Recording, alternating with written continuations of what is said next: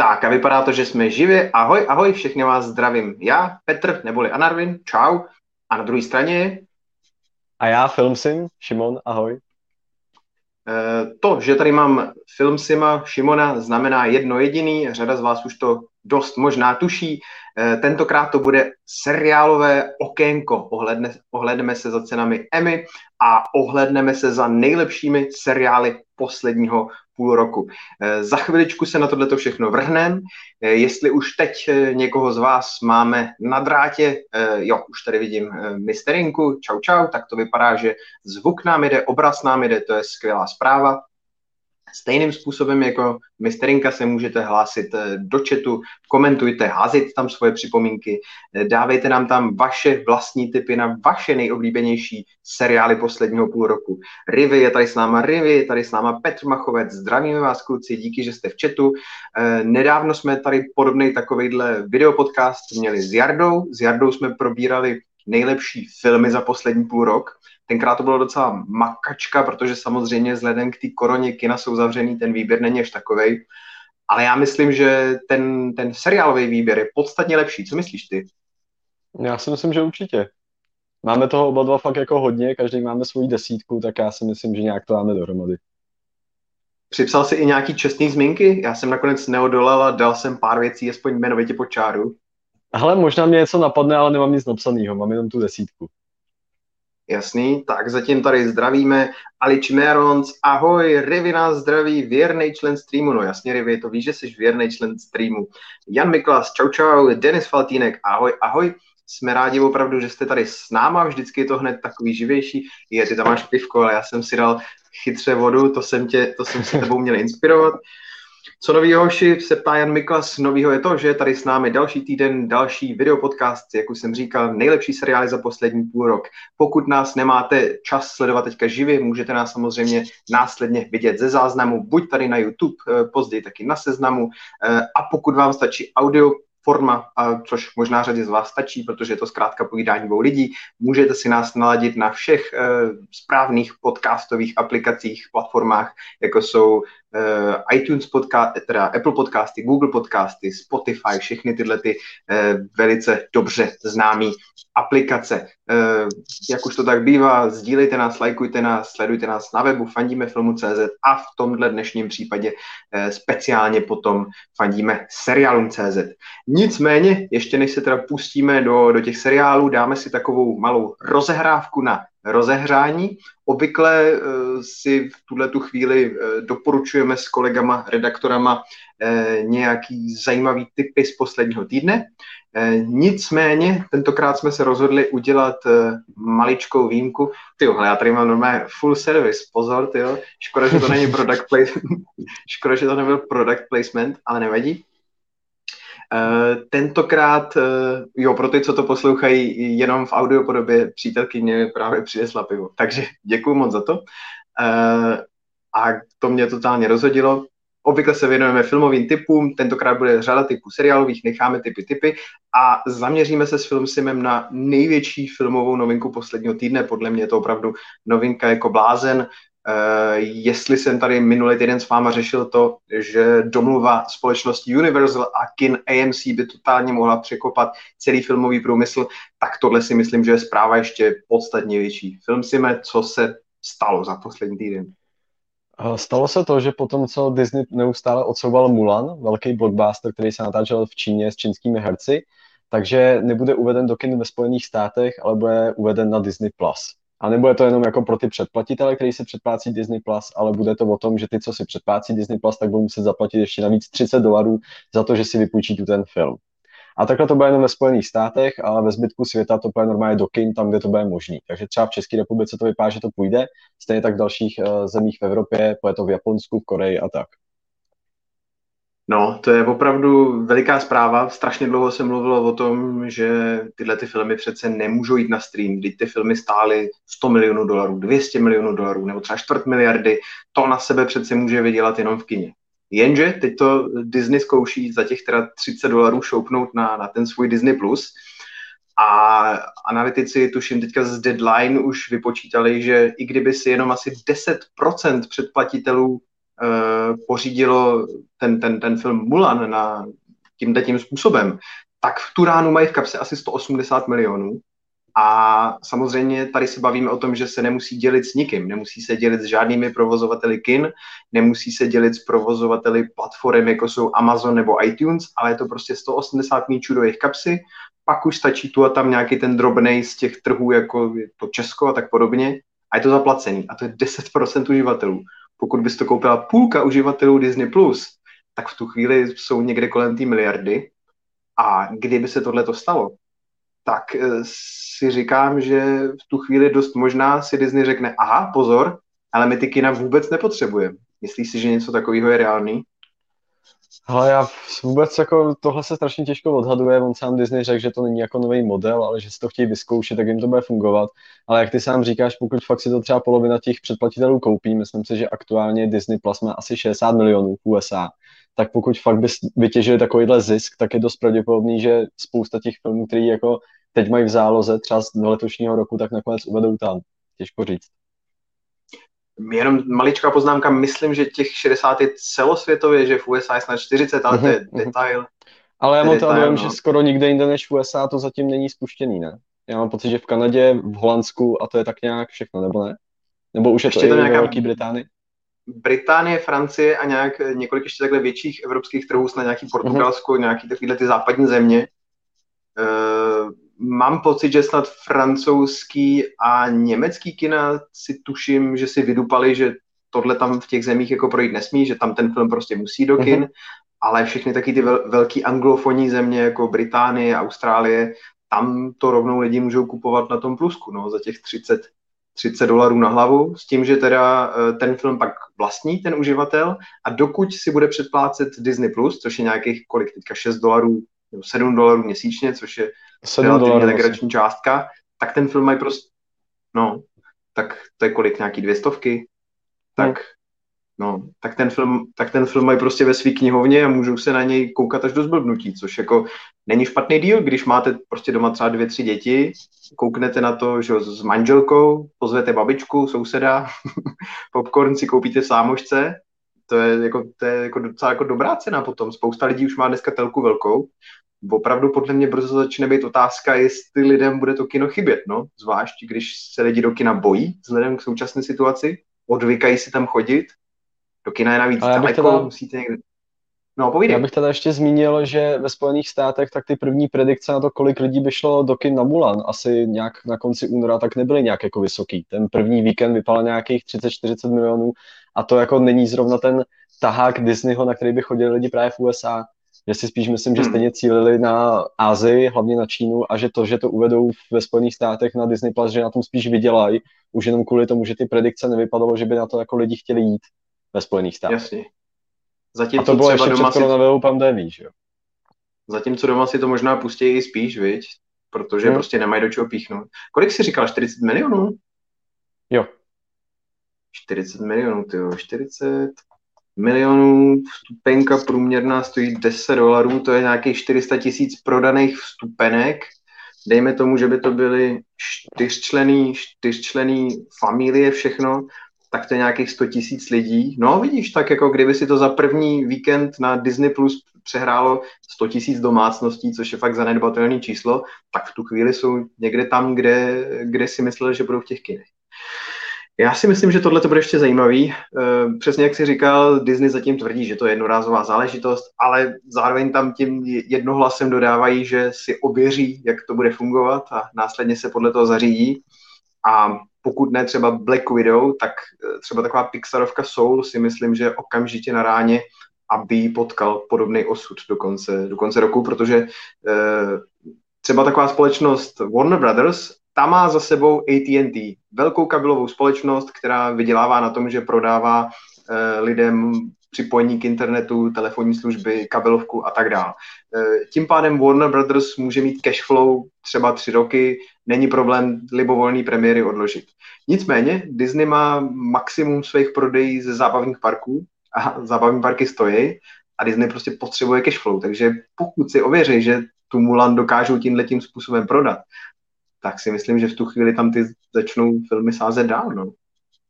Ale jak si sám řekl, nemyslím si, že by se stalo, že Black Widow jako v listopadu bude taky na Disney+. Plus. To si myslím, že jako rozhodně Disney neudělá a že počká, jak se to jako vyvine ještě v USA.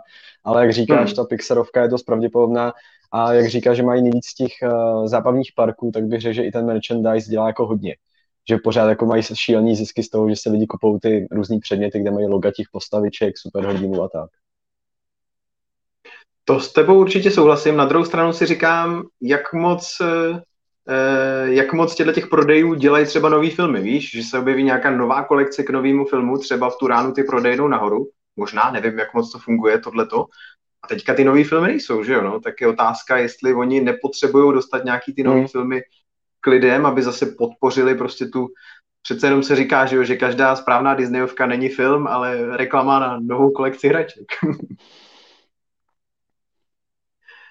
No, bude to ještě zajímavý. Eh, já myslím, že my dva si tohleto téma příliš neroz, nerozlouskneme. Já se podívám, co nám tady píšete, píšete v diskuzích, jestli tam padlo, padlo něco zajímavého k tomuhle tomu tématu. Aha, tak, tak Doby... se podívej, já ještě, já ještě jenom zmíním, že to samé se stalo u takového středně rozpočtového filmu, který se jmenuje Žena v okně, kde hraje Amy Adams. A je to podobný hmm. trailer jako třeba Dívka ve vlaku nebo Zmizela a tak. Že to je prostě takový ten klasický film, na který se do kin nepříliš chodí. Myslím si, že by to zas tak moc nevydělalo.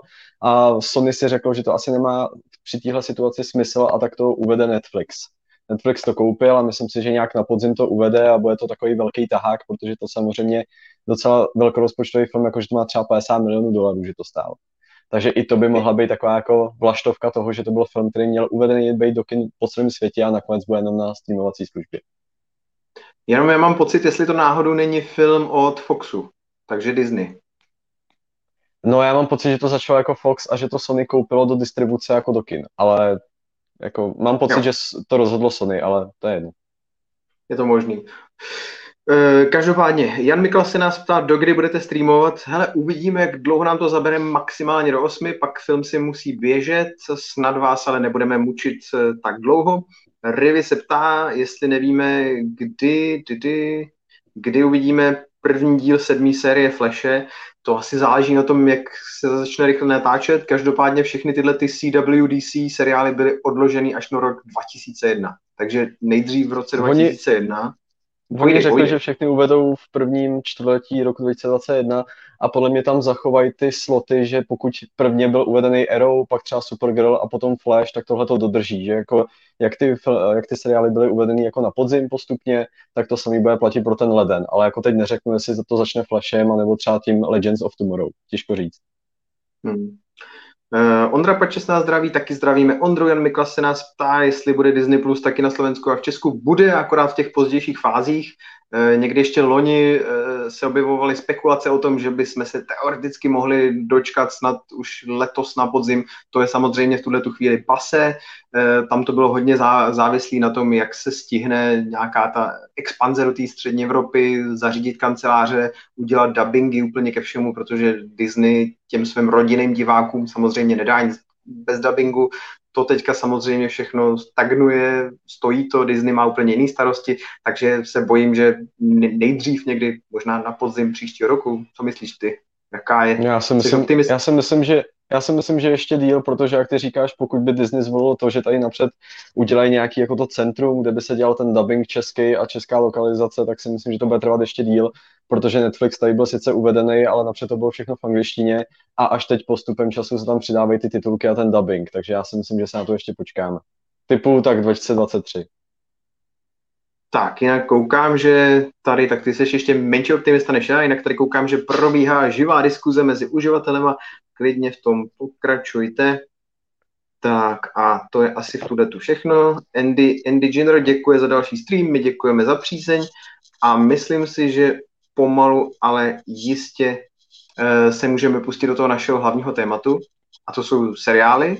A začneme od eh, cen Emmy. V době, kdy se vyhlašovaly nominace vlastně na Primetime Emmy, což je že jo, ta největší eh, cena ve světě hollywoodských seriálů, eh, tak já jsem byl mimo republiku, vy jste to tady určitě sledovali, já jsem to potom zaznamenal vlastně až zpětně. Eh, možná se na to podívejme jen tak, tak z rychlíku, když takhle koukám, hele, Watchmen 11 nominací, nejvyšší číslo Succession 10 nominací, Ozark 8 nom, nebo 9, 9 nominací dokonce. Um, Marvel já bych ještě, Maisel, já bych Určitě. ještě zmínil, jak ty říkáš, že ty Watchmeni mají 11, tak to jsou jakoby ty hlavní ceny, ale pak tam jsou jako ty uh, vizuální efekty, zvukový doprovod a tak. A to mají dohromady 26. Já mám pocit, že Watchmeni mají jako nejvíc celkově z těch séria, uh, seriálů, miniserií a tak. Že mají dohromady jo, 26 dokonce. nominací se vším. Máš naprosto, máš naprosto pravdu, tohle jsou opravdu jenom ty prime, prime time Emmy, což jsou opravdu ceny pouze pro seriály a herce, snad ani režiséři, mám pocit, že v tomhle tom ne. nejsou zahrnutý. No, no, no. A všechno ostatně pak ještě v těch technických kategoriích, tam je to ještě nabušenější. Ale když teda ještě dojedu, aspoň abyste měli tu hrubou představu, Marvelous Mrs. Maisel a Schitt's Creek 8, eh, Crown a Mrs. America 6 nominací, Good Place, Morning Show, Saturday Night Live 5 nominací a Better Call Saul, Hollywood, Killing Eve, Unorthodox a What Do We Do in Shadows čtyři nominace. To jsou asi v tuhle tu chvíli takový hlavní, hlavní favoriti. Překvapilo tě tam něco, třeba to množství u těch Watchmenů nebo cokoliv jiného? Hle, já jsem čekal, že ty Watchmeni budou mít nejvíc úplně u všeho. Čekal jsem, že jako v těch hereckých kategoriích budou bodovat i co se týče jako nejlepší minisérie. Co mě asi nejvíc překvapilo na těch Emmy, tak je Mandalorian, Star Wars seriál, který má dohromady 15 nominací a má i tu hlavní nominaci za nejlepší dramatický seriál. A to mě docela mm-hmm. překvapilo, protože ten seriál jako nepovažuji za uh, takový, že by ho kritici měli strašně jako rádi. Že to je spíš takový prostě pro masy, něco jako třeba je The Flash a takovýhle ty seriály od CV, že sice tam je ta hodnota, že uh, krásně ten seriál vypadá, investovali do toho spoustu peněz, ale nemyslím si, že třeba po stránce scénáře by to bylo něco jako světoborného, že by to mohlo uh, takhle překonat ty ostatní seriály, které jsou v té kategorii. Já jsem slyšel takovou teorii uh, hollywoodských komentátorů, teďka si nespomenu z jakého serveru, že je možný, že ten Mandalorian zaplnil to vákum, který zůstalo po hře o trůny. Že si prostě třeba část těch porodců zvykla oceňovat tyhle ty velký, fantastický seriály a dejme tomu, pokud třeba West, uh, Westworld část těchto těch uh, porodců, dejme tomu, to zklamal možná, tak tyhle ty příležitosti možná využil Mandalorian, nevím, těžko říct. Když tady koukám na tu dramatickou sérii, tak konkurence Bet- Better Call Saul, Koruna, eh, Příběh služebnice, Killing Eve, pak je tam ten Mandalorian, Ozark, Stranger Things a Succession. Komu bys ty eh, oproti Mandalorianovi fandil? No, já jsem doteď neviděl korunu, takže možná, když bych viděl korunu, tak řeknu to, že to je jako nejlepší co hereckých výkonů, ale z tutoho výběru tak bych asi zvolil ten příběh služebnice, který si myslím, že si stále drží kvalitu, že ta třetí série byla pořád dost nabušená. Těším se na další, doteď nevíme, kdy jako přijde ta čtvrtá serka, ale myslím si, že z tohoto výběru pro mě je to ten nejlepší seriál, ale neviděl jsem všechny z té kategorie. Hmm.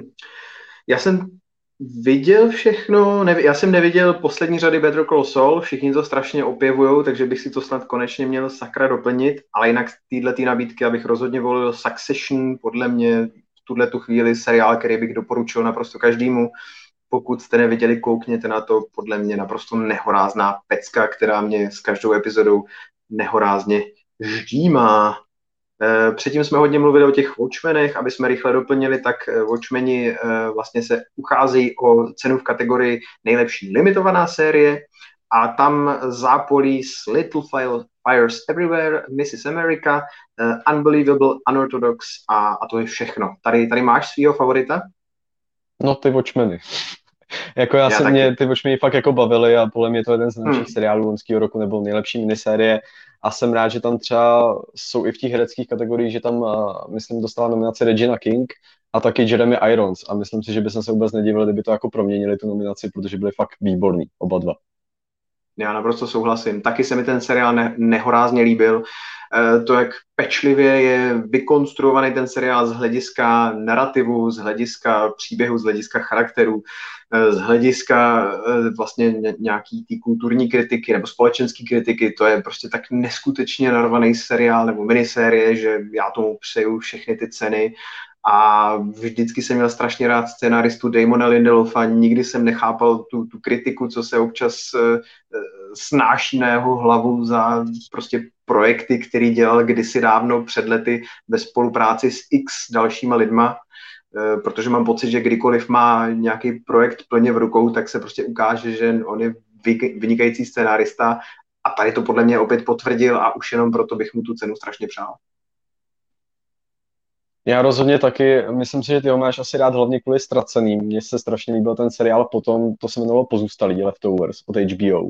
A to byl jako neuvěřitelný seriál, který naštval spoustu lidí hned prvním dílem, ale myslím si, že kdyby jako lidi vydrželi až do konce, tak potom tam bylo nějaký uzavření, hned si jako objasnili některé věci, co se vlastně stalo, protože ten seriál je o tom, že 2% populace náhle jako zmizela z čistá jasna a celý ten seriál řeší to, jak se s tím ty jednotlivé rodiny a charaktery vypořádají, že jim třeba se zmizela manželka a děti a nikdo neví, kam jako se ztratili.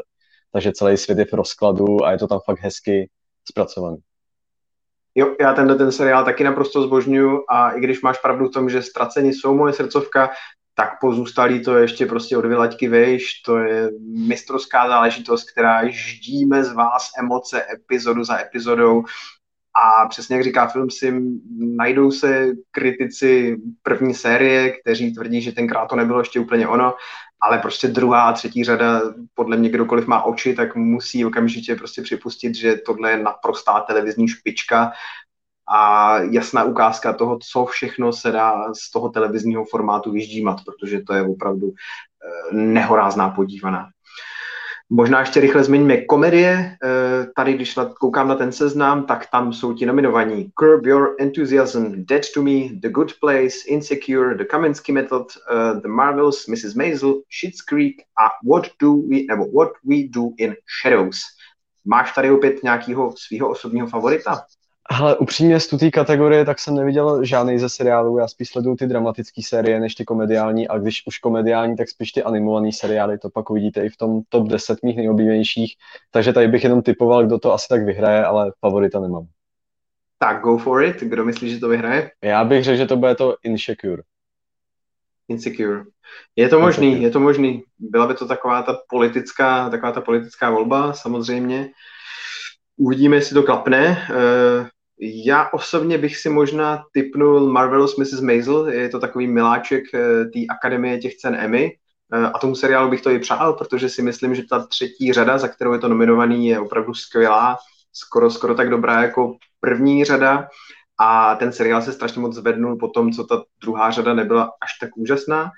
A já osobně bych to asi přál seriálu The Good Place, který zase je sice pravda, že podle mě upřímně neměl tu závěrečnou řadu až tak dobrou jako ty předchozí, ale ty byly tak strašně skvělý, že eh, ve stylu třeba Pána prstenů na Oscarech bych eh, tomu seriálu přál takovou tu cenu za ten celoživotní, celoživotní výkon, protože tohle je podle mě jeden z nejlepších seriálů komediálních za, nevím, deset let zpátky a málo čeho jsem se tak nasmál jako u The Good Place, takže držím, držím palce ve velkým. Tak jo, to byly ceny Emmy. Já ještě rychle zase kouknu do, do diskuze. Já bych, ještě, já bych tomu ještě dodal, počkej. Ještě ty Určitě Emmy, pojď. tak já bych jenom řekl, že je zajímavý, že třeba Jennifer Aniston tak má šanci opět jako na tom poli seriálu něco získat za to Morning Show. To samý platí pro Steva Carella, prostě takové Ačkový herci, kteří najednou se objevili v nějakém seriálu, tak soutěží s ostatníma a myslím si, že tam mají jako navrh, že si myslím, že by se nedivili, kdyby to, kdyby to právě získali. A pak je to třeba zajímavý, že opět tam má nominaci Jim Parsons, který hrál Sheldona v teorii velkého třesku. A ten tam má právě hmm. nominaci za Hollywood a nedivil by jsem se, kdyby zase jako uspěl, protože předtím získával ty ceny za právě teorii velkého třesku a tady by mohl vyhrát opět taky. Jasný, no, taková ta klasická politika hodnotitelů Emmy těch seriálů je moc, ve, skutečně na ně ne, ve skutečnosti na ně nekoukáme, dáme tu cenu zkrátka dobře svým oblíbencům, mám kamarádům. Tohle to je smutný jak u Oscarů, tak u cen Emmy, tak u všeho. Yeah. Ale na druhou stranu si myslím, že ta, aspoň ta nominace je relativně pestrá a pokud to má šanci e, k těm seriálům přilákat nějaký nový fanoušky, tak díky bohu za, alespoň za tu nominaci. Proč? Proč ne? Tak, e, ještě něco k cenám Emmy, nebo necháme tuhle kapitolu za námi a půjdeme dál? Už všechno. E, tím pádem se teda můžeme pustit opravdu do toho zlatého hřebu našeho dnešního videopodcastu a tím je náš odpočet nejlepších seriálů za první polovinu roku 2020. Jak už jsem zmiňoval na začátku streamu, pokud jste tady s náma nebyli, eh, tak už eh, v červenci jsme se s Jardou kolegou bavili o nejlepších filmech za poslední půl rok. Tam jsme trošičku váhali, co zařadit do top pětky A u seriálu je situace podstatně lepší. Tady se nám oběma podařilo bez problému naplnit top desítku. Možná bychom zvládli těch seriálů naplnit i víc. Já jsem se probíral třeba osobně tolika titulama, že myslím si, že bych našel třeba takových možná i třeba 30 seriálů, který bych označil minimálně za koukatelný, že prostě člověka nějak neurazej, naplněj mu dlouhý večery. Jako podle mě ten výběr je fajn. Já si myslím, že teď jsme jim měli možnost toho jako víc nakoukat, protože normálně bychom chodili na spoustu filmů do kin, takže teď, jak jsme byli doma, tak si myslím, že jsme toho oba dva víc viděli a myslím si, že takový výběr by normálně nebyl. Já si myslím, že bych jako za normálních okolností, volně třeba řekl to pět seriálů, ale díky tomu, kolik hmm. jsem toho teď viděl, tak to můžeme takhle právě zhodnotit všechno. Je to možný, je to možný. Já jsem v tomhle tom takový ten úchyl, co kouká prostě na všechno, co ten Netflix, HBO a Amazon nám jako naservírujou mimo tyhle ty tři hlavní služby asi si hledám v současnosti málo co, asi už jsem jako spohodlněl a už jsem prostě navyklý, že mi to ty velké streamovací služby servírujou. E, nicméně, co si tak pamatuju, ty jsi tam měl nějaký výběry i mimo, že jo, je to tak? Mm-hmm. Pár věcí ale je tam mimo, ale třeba, třeba zmínil bych, že jak ty seš třeba na tom Netflixu, HBO a tak, tak já jsem jenom na Netflixu a těší mě, že právě třeba Rick and Morty tak tam je. Sice ne s českýma titulkama, ale když to člověk nastaví do angličtiny, tak tam jsou všechny série. I ta čtvrtá, ta tak. poslední. Tak třeba si to konečně jednou doplním. Nicméně teď dopředu máte takový maličký spoiler, co by možná mohlo figurovat tady na uh, film top 10 ale už o tom nebudeme sáhodlouze kecat, já si myslím, že všechno je naš, jasný. Vás jenom poprosím, házejte nám do, eh, do chatu vaše vlastní nejoblíbenější seriály za poslední půl rok. Na konci si projedeme, co se líbilo vám. A my teďka s, filmy, s Film Simem jdeme probrat eh, naší top desítku. Co je pro tebe desátá příčka? Jo, tak my začínáme od konce. Já jsem myslel, že to rovnou odpálíme, ale dobře. Tak jo, tak na posledním místě mám závěrečnou sérii 13 důvodů proč, ale já 13 Reasons Why. A tohle je takový ten teenagerský seriál, který se hrozně moc probíhal kvůli tomu, že v první sérii bylo hodně reálně vykreslený, jak se teenagerka za sebe vraždila. A Netflix tohle to hodně řešil, i se vyvolala taková petice, že by se ten seriál měl zrušit. A postupem času ubývali diváci, protože ten seriál, jako každá ta serka další, byla trošku horší a to samé se projevilo i u té závěrečné čtvrtý. Ale zároveň musím říct, že třeba finální díl tak to skvěle uzavřel. Celkově ta série má asi kolem 50 dílů, ale dá se to jako ustát. Myslím si, že všechny ty serky byly dobrý, i ta závěrečná, akorát prostě mi to trošku zklamalo, proto to figuruje až na desátém místě. Eh, málem jsem tam dal nějaký český věci místo toho, ale furt jsem si říkal, že by to stálo za zmínku, protože spousta lidí, včetně tebe, tak říkali, že už ho ten seriál nebavil, já jsem u toho vydržel a myslím si, že to jako stálo za to, že to furt je jako kvalitní seriál, na který by stálo se podívat úplně na všechny díly. Možná nebavil, hele, je silný slovo, je to jenom jeden z takových těch seriálů, kdy zkrátka dobře jsem se díval, díval, bavilo mě to a pak jednoho dne, když se objevila ta nová série, tak jsem z nějakého důvodu ji nezapnul a pak už jsem to nenapravil. Nedokázali mě při, přilákat zpátky, ale říká, že, že to stojí za to, že bych měl přece jenom se ještě vrátit. Rozhodně. Jako myslím si, že ty jsi zůstal asi u té druhé, a třeba ta třetí tak mi bavila fakt hodně, jako ta druhá a třetí tam moc kvalitativní rozdíl není. U té čtvrtý je začátku hrozný propad a pak ke konci se to postupem zvedá a ten poslední díl té série tak je fakt jako výborný, tak už jenom kvůli tomu by jsem se na to podíval. Tak jo, eh, tak to, eh, eh, to bylo 13 Reasons Why, neboli jak je to česky, proč 13krát proto? No něco takového, úplně stupidní název, nějak jak ty říkáš. Tak a já mám na, des, na desíce seriál Ozark. Nejsem si jistý, figuruje někde u tebe k žebříčku? V žebříčku? Já jsem ho neviděl doteď. Ty jsi ho doteď neviděl, takže tohle je taky jenom na mě. U mě desítka Ozark, tam jsem e, trošičku váhal, co na tuhle tu příčku nakonec zařadit, ale pak jsem se rozhodl právě pro Ozark a to z toho jednoho prostého důvodu, že jsem tu sérii nabinžoval během asi dvou večerů. Tak strašně zábavná ta třetí série byla. E, opět tady byl taky ten klasický syndrom, kdy první série super, druhá, tam jsem měl pocit, že to šlo docela výrazně dolů a pak přišla třetí série a ta opět tomu seriálu spravila reputaci.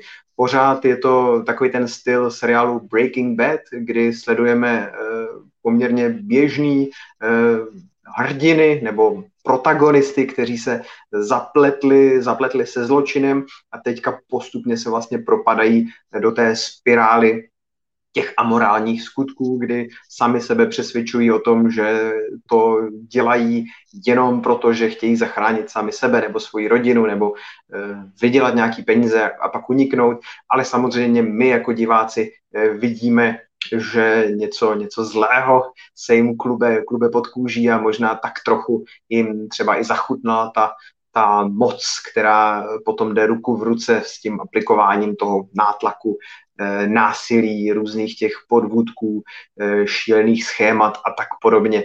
Eh, ty postavy jsou pestrý, na rozdíl třeba právě od Breaking Bad nesledujeme, jak do toho víru toho zločinu propadá jenom ta hlava rodiny, ale v tomhle případě je to i s manželkou, i s dětma, všichni o tom vědí, všichni se nějakou měrou podílejí na, na, na všech těch zločinech a je to, je to výživný. Skvěle zahraný, Eh, výborná atmosféra té lokality Ozark, teď mám pocit, že je to stát Mississippi nebo Missouri, nerad bych kecal, eh, takže takový eh, mo- mokřadový lesy kolem letního letoviska, hodně takových těch white trash lidí tam bydlí, takže jo, doporučuji každému, kdo, kdo má rád takový ty špinavý kriminálky, pokud se vám líbila třeba první řada, nevím, True Detektiva, myslím si, že by vás mohl chytit i Ozark, příznivci Breaking Bad, mohli by si přijít na svý taky. Možná je tohle to trošičku takový, řekněme, eh, víc trashový, víc jakoby do zábavy střihnutý, ale bavilo mě to fakt nehorázně. Třetí řada seriálu Ozark, u mě desátá příčka. Co ty máš na příčce devátý? Já musím teda uznat, že o tom mluvíš dost, dost nadšeně na to, že to je desátý místo, takže tvoje asi desítka je fakt jako plná těch úplných pecek. Já na devátém místě mám seriál, ze kterého jsem taky nebyl úplně unešený, ale furt si myslím, že je hodně dobrý a to je Solar Opposites. To je nový seriál od spolutvůrce Ricka Mortyho a dělal na tom ještě scénárista několika dílů Ricka Mortyho, takhle se spojili dohromady a na rozdíl od eh, toho Ricka Mortyho, tak tohle se odehrává na Zemi. Je to o mimozemštěnech, který tady stroskotají a snaží se tady nějakým žít, nějakým způsobem žít normální život. A myslím si, že na rozdíl od Ricka Mortyho, tak to není taková ta sci-fi šílenost, kde je spousta nápadů, ale jedná se víceméně o takový klasický sitcom, ale takovýhle rodinný sitcomu už moc není. Furt je spousta šílených postaviček, má to stejnou vizuální podobu jako Rick and Morty, takže už tvůrci mluvili o nějakém crossoveru a jelikož to vypadá, že se to odehrává ve stejném světě, tak by to pro mě nebyl žádný problém, ale spíše tam asi to, co je tam nudnější, tak je to, že je to pořád na zemi a je trošku složitější tam vymyslet nějaký zajímavý situace, protože tam nemáte ty to množství těch lokalit a ten multivesmír, který je v Rickovi a Mortin. Tohle tady je prostě o tom, že tady ztroskotali, žijou v baráku, ale je to furt lepší než spousta těch uh, hraných sitcomů, který běží v televizi. Takže Rick a Morty jsou víc Futurama a Solar Opposites jsou víc Simpsonovi? Rozhodně. tak jo, hele. Já jsem to, a pokud jsem se furt nedokopal tomu, abych s těma těma seriálama začal, asi bych měl začít spíš s Rickem a Mortym, že jo, předpokládám. Rozhodně, podle mě je to kvalitnější seriál, jenom jako musím říct, že na to, že tohle dělal jenom jeden z těch tvůrců Ricka Mortyho, tak furt je to super podívaná, je potvrzený, že bude druhá série, takže si myslím, že by to stálo za to. Hmm, jasný, já ještě tady koukám, něco se tady děje v diskuzi, jestli nevíme, eh, zda bude pokračování seriálu Zámek a klíč. Já mám pocit, že druhá série by měla být schválená. Nepamatuješ si to náhodou? Jo, je to schválený, bude to. Akorát asi ne tu ten rok, ale až ten příští. Takže Rivy, jak vidíš, eh, je to schválený. Potvrzujeme. Takže jo, Solar Opposites, eh, Rick and Morty. Eh, to byla tvoje devátá příčka. Moje devátá příčka je Mrs. America. Opět se rovnou zeptám, figuruje někde u tebe na seznamu tenhle ten seriál? Taky jsem ještě neviděl. Tak, takže zase můžu, můžu bez nějakého spoilerování se do toho pustit. Je to minisérie u nás to přineslo HBO, ten seriál se vlastně dívá do americké historie, opravdu je to inspirovaný skutečný, skutečnýma událostma a zabývá se to tématem rovnoprávnosti žen a mužů ve Spojených státech, kdy sledujeme vlastně několik názorových skupin, kdy na jedné, na jedné vlastně straně té, řekněme, barikády jsou buď feministky, eh, jsou tam lesbičky, jsou tam černošky, je tam opravdu škála eh, různých žen, které na nebo různou měrou chtějí být rovnoprávné s muži. Některé jsou takové filozofičtější, jiné jsou trošku agresivnější, jiné zkrátka dobře jenom prostě chtějí, aby mohli chodit do práce úplně stejně jako chlapy a někdo uznal, že starat se o rodinu je úplně stejná fuška, jako sedět, nevím, za přepážkou někde na poště, nebo nevím, co dělá manžel, že jo. Mhm. A pak je tady ta druhá strana, pak jsou tady ženy, které se bíjí za tu tradiční rodinu a tvrdí, že ty, eh, ty jejich protivnice, že jsou strašně zvrácené a že chtějí tu tradiční rodinu rozbít a zničit a eh, vlastně chtějí vyhnat od těch rodin a od těch jejich manželů a jaká je to hrůza. A opět je tam samozřejmě celá škála e, různých, e, různých osobností. U některých těch žen vidíte, že jsou opravdu naprosto mimo, mimo mísu, že mají vymitý mozek, že jsou tradicionalistky zkrátka pro tu tradičnost samu, po případě tam má nějaký vliv křesťanské náboženství a tak podobně. A jiné zkrátka dobře jenom chtějí, uh, aby věci zůstaly tak, jak jsou, protože jsou na to zvyklí a aby si na ně nikdo neukazoval prstem jako na nějakého záporáka nebo zpátečníka. Oni zkrátka říkají, helejte, já jsem v domácnosti, jsem s tím spokojená, uh, nedělejte ze mě blbce. To je celý, to je všechno, co, co některý z těch žen chtějí. U každý z nich vidíme, že každá z nich má samozřejmě složitý život, nějaké pohnutky. Jednu z hlavních rolí hraje eh, Kate, Kate Blanchett, vynikající australská herečka, eh, která právě hraje jednu z těch konzervativních žen. Eh, je vidět, že ona je prudce inteligentní, je dominantní, je vlastně svým způsobem progresivní. Ona sama by chtěla chodit do práce, angažovat se v politice, ale zároveň nikdy nepřistoupí na to, že vlastně podporuje tyhle ty feministické ideály. Furt tvrdí, že přece tu domácnost perfektně zvládá a že je především manželkou svého manžela a teďka tak jako sledujeme ten, tenhle ten zvláštní rozpor, co se tak jako tříští v té její postavě a je to opravdu krása sledovat ten, ten její herecký koncert, stejně jako všechny ty její kolegyně. Ten seriál postupuje napříč časem, kdy vidíme, jak se ta doba postupně měnila a zároveň všechno to, co se tam děje, je svým způsobem pořád relevantní do dneška a pořád eh, někteří lidi na to koukají úplně stejně zpátečnicky, jako na to koukali tenkrát před lety. Je to krásně natočený, podíleli se na tom lidi, co dělali seriál Mad Men, takže pokud máte rádi tyhle ty velkolepý, historický, krásně natočený fresky s eh, výbornýma dialogama a skvělýma hereckýma výkonama, Mrs. America, je to celý na HBO, pár epizod, užijte si to, je to pecka. Ale když o tom takhle mluvíš, tak je to zábavný jako to Mad Men, když to dělali ty samý lidi. Protože když mi to popisuješ, tak to je něco, co by mě úplně nebavilo, ale pokud to dělali ty, co dělali tu ten seriál, tak možná by mě to bavilo. Já se přiznám, že jsem Mad Men nesledoval, ale co jsem, tak, co jsem tak jako po očku občas jakoby zahlíd tady doma v obýváku přes rameno, tak přijde mi, že by to mohlo asi být porovnatelný snad, snad doufám. Doufám, že nekecám. Tak, ještě se nás tady Jan Miklas ptá, jak se jmenuje můj kolega. Eh, říkali jsme to v úvodu, ale chápu, že ne všichni jste se připojili eh, v úvodu, tak ještě jednou, já jsem Anarvin na webu, neboli Petr svým občanským jménem a se mnou je tady Šimon, neboli u nás na webu film Sim. Eh, zdravíme všechny, kdo se připojili později a já rovnou tedy Šimona alias Film Sima poprosím o osmou příčku, říkám to správně, osmou příčku. Říkáš to správně. Příčku. Tak já mám na osmém místě jednou českou položku ze seznamu. Je to komediální seriál Skoro na mizině a je to jeden z těch seriálů, který se zabýval tím, jak to v České republice vidělo při koronavirové pandémii. O tom, jak uh, kultura jako stagnovala, jak se, ne, ne, jak se neuváděly nový představení v divadlech. A tu ten seriál pojednává o malém divadle v Ostravě, který se snaží s tou situací nějak vypořádat a vypořádá se s tím, takže začne natáčet streamy. A spousta z těch herců jako s tím má problém, protože jim to přijde jako taková zábava, která je pro publikum, který není na takový intelektuální výši jako normálně jejich publikum. A ten seriál má jenom tři díly, má tři díly jenom kvůli tomu, že uh, se to natáčelo postupně během dubna a v květnu už to vypadalo, že jako se ty divadla znova otevřou a tak si tvůrci řekli, že to nechají jako třeba na podzim, pokud by zase byl nějaký problém.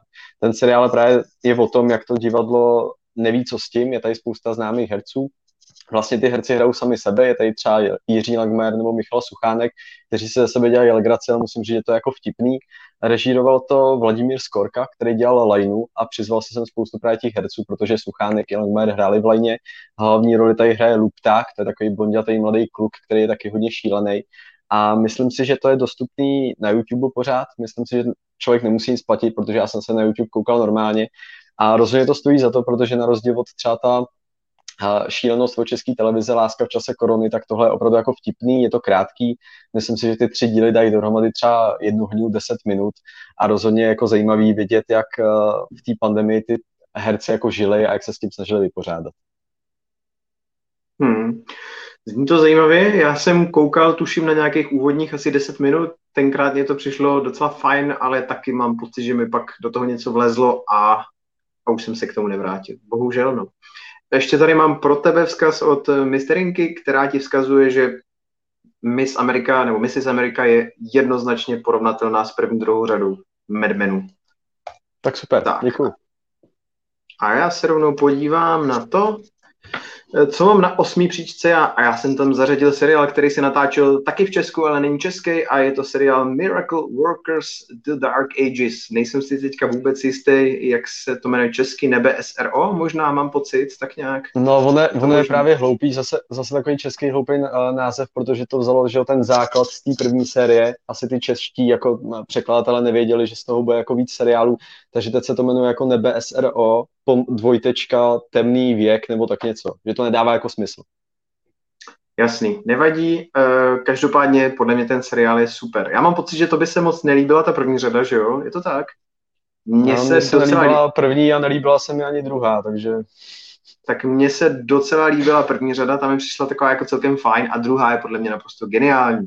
Eh, ten seriál je, jak už naznačil Šimon, antologický. První eh, série se točila kolem toho, že sledujeme úředníky z nebe, kteří vlastně se starají o to, jak fungují zázraky a nějaké další věci mezi nebem, peklem a zemí.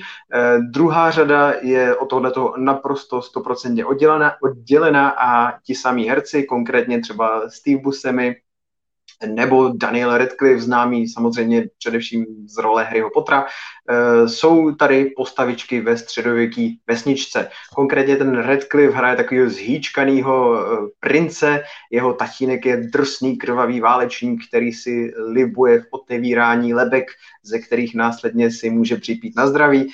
Ten senátor by radši na to s těma poddanýma šel nějak míru milovněji, a tak úplně jim to nesedí. A do toho sledujeme ještě navíc e, vlastně osudy obyvatel toho městečka v tom podhradí, e, kde vlastně centrálně rodina, ve který Steve Buscemi hraje tatínka, který je profesionálním kidačem, e, kidačem latrín. A jeho dcera, která je prudce inteligentní a úplně si nechce, šla, nechce kráčet v otcových šlépějích, tak se neustále snaží nějakým způsobem emancipovat a podle mě ten seriál je pekelně zábavný, sázej tam hlášku za hláškou. Eh, je to opravdu seriál, který si dělá legraci z těch eh, stereotypů toho středověku, dělá si legraci z toho, jak to tenkrát všechno bylo pospátku a jak samozřejmě spousta těch problémů přetrvala do dneška a stále je lze ve společnosti vysledovat. Eh, funguje to za mě minimálně, užil jsem si to, smál jsem se opravdu v každé epizodě úplně nehorázně už vždycky v momentě, kdy spustí taková zábavná roková znělka, eh, která vám dopředu naznačí, že i když se ten seriál odehrává v minulosti, tak má naprosto, eh, jak to říct, soudobou, soudobý styl vyprávění. Eh, každou chvíli se tam objeví nějaká party, roková kapela a, a tak podobně, akorát všechno v těch historických reálích. A já za sebe to nehorázně doporučuji. Ty naopak říkáš, že se tomu lidi vyhnou obloukem? Jako neřekl bych, že aby se tomu vyhli, jenom mně to prostě nepřišlo tak zábavný jako tobě. Mně nepřišlo zábavný to, jak ty moderní věci jsou tam vložený do té doby jako středověku. Myslím si, že eh, ta první série byla slabší než tohle, protože mě ta druhá sérka taky víc bavila a mě asi na tom nejvíc baví to, že právě ten Daniel Radcliffe a Steve Buscemi hrajou zase nějaký jako komediální charaktery a obě dvě ty série jsou úplně jiný, ale tu ty dva herci jsou tam fakt jako perfektní a já mám oba dva je rád, takže pokud bude třetí série, tak se na to určitě podívám. A ještě bych zmínil, že mám dojem, že ta druhá série se dokonce natáčela u nás v Čechách někde. Že to tam je jo, možná někde vidět. Já jsem si to tady úplně nevšiml, ale mám dojem, že na nějakém hradu u nás se to natáčelo. Eh, zmiňoval jsem to v úvodu, natáčelo se to v Praze na Barandově, kde je taková ta stabilní, uh-huh. obrovská kulisa středověkého města, kterou využívají nejrůznější zahraniční štáby, takže to samé městečko už jsme nejspíš mohli vidět v celé řadě nejrůznějších projektů a právě i tady v tomhletom, tomhletom seriálu. Jasně. Tak, eh, to byla osmá příčka a myslím si, že se můžeme pustit na příčku sedmou. Co tam máš? Já mám sexuální výchovu, komediální seriál, který zrovna na, na Emmy nominovaný nebyl. Myslím si, že ani u té první, máme, ani u druhé série. Máme tady první taky? schodu, tak já to tam mám taky, takže já tě poprosím v tuhle tu chvíli, abys počkal a pak se do toho obujeme oba dva společně, až na ten, ten seriál dojde. Tím pádem je tady moje sedmá příčka, tam mám seriál Breeders. Máš, nemáš? Hele, ty se mi tam zrovna nevešly do seznamu. Ty se ti tam těsně nevešly, ale říkáš, že jsi zvažoval? To by byla ta čestná zmínka určitě. Tak to mě těší, protože mě se ten seriál taky hodně líbil. Eh, v hlavní roli je tady představitel Hobbita Martin Freeman, eh, ani za boha si nespomenu, jak se jmenuje ta jeho herecká partnerka, ale ta je taky vynikající. Oba dva tady hrajou rodiče a hrajou tady takový ty správně unavený, zničený rodiče, který svoje dvě děti upřímně milují a nenávidějí zároveň. Celý ten seriál se opravdu točí kolem toho, že ty děcka jsou malí, neustále kňourají, breče, něco chtějí. Když už v jednu chvíli nezlobí ty děcka, tak jsou samozřejmě alespoň nemocní, nebo se jim do domácnosti nakýbluje tatínek, dědeček, který momentálně nemá kde bydlet a ten seriál je strašně vtipný, zkrátka dobře jenom tím, že sledujeme tyhle ty každodenní, běžný, lidský, malý, drobný potíže a tu upřímnou reakci, kterou na tyhle ty starosti ti dva e, naši ústřední hrdinové mají. Ten seriál je srdečný, je chytře napsaný, je vtipný, vždycky je tam do toho zakousnutý takový temný osten, který nám jasně říká, že v tom životu je i to drama, i to trápení, ale zároveň i ta radost a všechno se tak nějak to spolu promíchává a zkrátka dobře to tvoří dohromady tu kašičku toho života, kterou se nějak snažíme proplout. Moc mě to bavilo. Co tebe? Mě to taky strašně moc bavilo a jsem rád, že na konci byl takový zvrat a je potvrzený, že bude druhá série, takže já doufám, že jako tam budou zase ty herci, že tam zase bude to samý napětí, který tam bylo teď, mám pocit, že na tom dělá trošku jiný tvůrce než na té první sérii, ale aspoň potvrdil, že Martin Freeman a ta jeho herecká partnerka se vrátí. Denis Faltínek nám tady píše do, do chatu, snad je to správně, že ta partnerka se jmenuje Daisy Haggard, tak já doufám, že je to opravdu ona. To si teďka trošičku zarazil s tím, s tím, s tou výměnou toho tvůrčího týmu, tak já budu držet palce, že to ne, nepomrví a že to bude pořád stejná paráda jako do posud, no, tak uvidíme. Breeders, sedmý, sedmý místo pro mě, pro film si má čestná zmínka. Jak to u tebe vypadá na šestém místě? Já si myslím, že tam asi mám seriál, který ty budeš mít možná taky. Jmenuje se to Devs. Je to sci-fi seriál od Alexe Garlanda, který dělal třeba celovečerní snímky Annihilation a Ex Machina. To tam nemáš? Může, můžeš se do toho pustit. U mě to nakonec skončilo jako čestná zmínka. Jo, jo. Tak já bych jenom zmínil, že to je taky minisérie, má to asi jenom 8 epizod, je to docela krátký a zároveň je to docela náročný. Přirovnal bych to která, třeba k seriálu od Nikolase Windinga Refna, který natočil takový 13-hodinový jakože víc film než seriál. A tohle je taky takový ten styl, že ty jednotlivé díly nejsou nějak extra zábavný, ten postupný, ten postup v tom ději je docela jako takový hrozně pomalu to ubíhá, ale zároveň se tam řeší to, že hlavnímu, prostě je to takový jako firmě, která je technologická, je to něco jako Google. A mají tam jedno oddělení, které je takový jako tajemný, nikdo neví, co dělá. Je to o tom, že ten majitel tu té firmy, tak mu umřela manželka i dcera a on si ji nějakým způsobem snaží převést zpátky. Víc o tom úplně nebudu říkat, abych neuváděl nějaký spoilery, ale točí se to právě kolem toho, že ta firma na něco přišla a musím uznat, že by to asi teoreticky šlo vytvořit i v našem světě, že ten seriál je dost realistický, něco jako je právě ta Ex Machina, která taky vzala ty sci-fi prvky a dala je do našeho světa a mohlo by se to časem stát realitou. Jak se to líbilo tobě? Já souhlasím s tebou v tom, že je na tom seriálu strašně zábavný, jak strašně moc uvěřitelně se tvůrci snažili pojmout ty, ty science fiction elementy, kdy opravdu se tam neustále hovoří o nějakých těch pravděpodobnost, pravděpodobnostech a kvantových nějakých mechanikách a fyzikách a všech těchto těch věcech, kterým já samozřejmě naprosto vůbec nerozumím.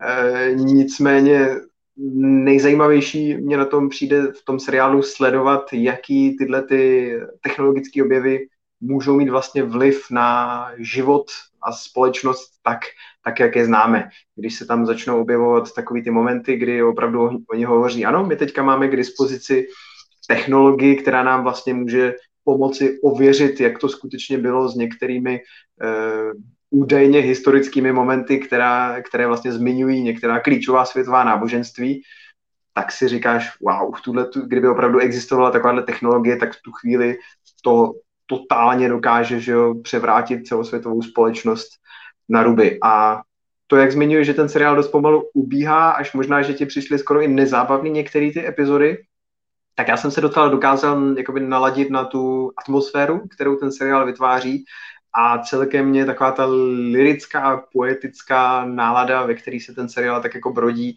eh, docela, docela sedla. Takže jako za mě Deus, fajn, fajn věc, skvělí herci, který hrajou takovým dost divným, netradičním způsobem. Chvílema jsem si skoro říkal, jestli je to jako záměr, nebo jako jestli hrajou divně, zvlášť taková ta ústřední ženská postava. Ta hraje opravdu takovým netradičním způsobem, mně přijde. No, mně právě ten seriál přišel zajímavější tím, jak ty cifr prvky zakomponoval, jak to připadalo reálný, jak ty říkáš, ta atmosféra byla skvělá, i hudební doprovod byl výborný, ale ty herci sami o sobě, krom toho šéfa té firmy, který ho hrál Nick Offerman, který normálně hraje v komediálních seriálech, ale tady měl fakt takovou vážnou roli, protože celou dobu tam hraje toho, který mu umřela ta manželka s tou dcerou a snaží se s tím nějak vypořádat, tak ta hlavní herečka, kterou já znám jenom z toho Annihilation, kde, eh, kam ji obsadil taky ten Alex Garland, tak ta byla fakt jako zvláštní celou dobu. A to samý platí pro to jejího partnera, který ho hrál herec, který ne, nespomenu si na jméno, ale hrál v tom erotickém filmu Love od uh, ah. Gaspara Nového. Jo, vidíš, já jsem si Takže, říkal, že mi pověd... A tam si myslím, že hrál dost podobně. Já si myslím, že to byl záměr, že to nebylo o tom, že by to mělo něco znamenat, ale že ty postavy prostě takhle jako měly vypadat, jak je ty herci zahráli. Hmm. Určitě. Jo, je to fakt hodně, prostě ten Garland je opravdu prostě autor s velkým A a je vidět, že se rozhodl, že vybuduje takovouhle unikátní atmosféru a opravdu se mu to povedlo. Asi ten seriál nesedne každému, pokud čekáte nějakou opravdu klasickou science fiction, ale nějaký, já nevím, Star Trek, tak to opravdu nečekejte. Tohle je hodně jiný, ale pokud vám sedl, sedl ten, třeba ten jeho film uh, Annihilation, tak si myslím, že tohle vám bude naprosto sedět taky, že to je hodně podobná nálada. Souhlasím, určitě. To byla šestá příčka, je to tak? Jo. Já mám na šestý příčce seriál Never Have I Ever. Máš tenhle ten seriál ve výběru? A ani bych tak. ho tam nedával. A, ah, pozor. Tak já bych, ho tam, já bych ho tam rozhodně dal a dal bych ho na šestou příčku, možná bych ho klidně dal i vejš, protože ten seriál se mi hodně moc líbil. Je to jeden z mnoha seriálů o dospívání, mám rád seriály o dospívání. Tenhle ten pojednává o mladý dívce s indickýma kořenama nebo s pakistanskýma, to je asi nepodstatný, nebo teda teď jsem se Myslím si, jako že rasist. s indickýma.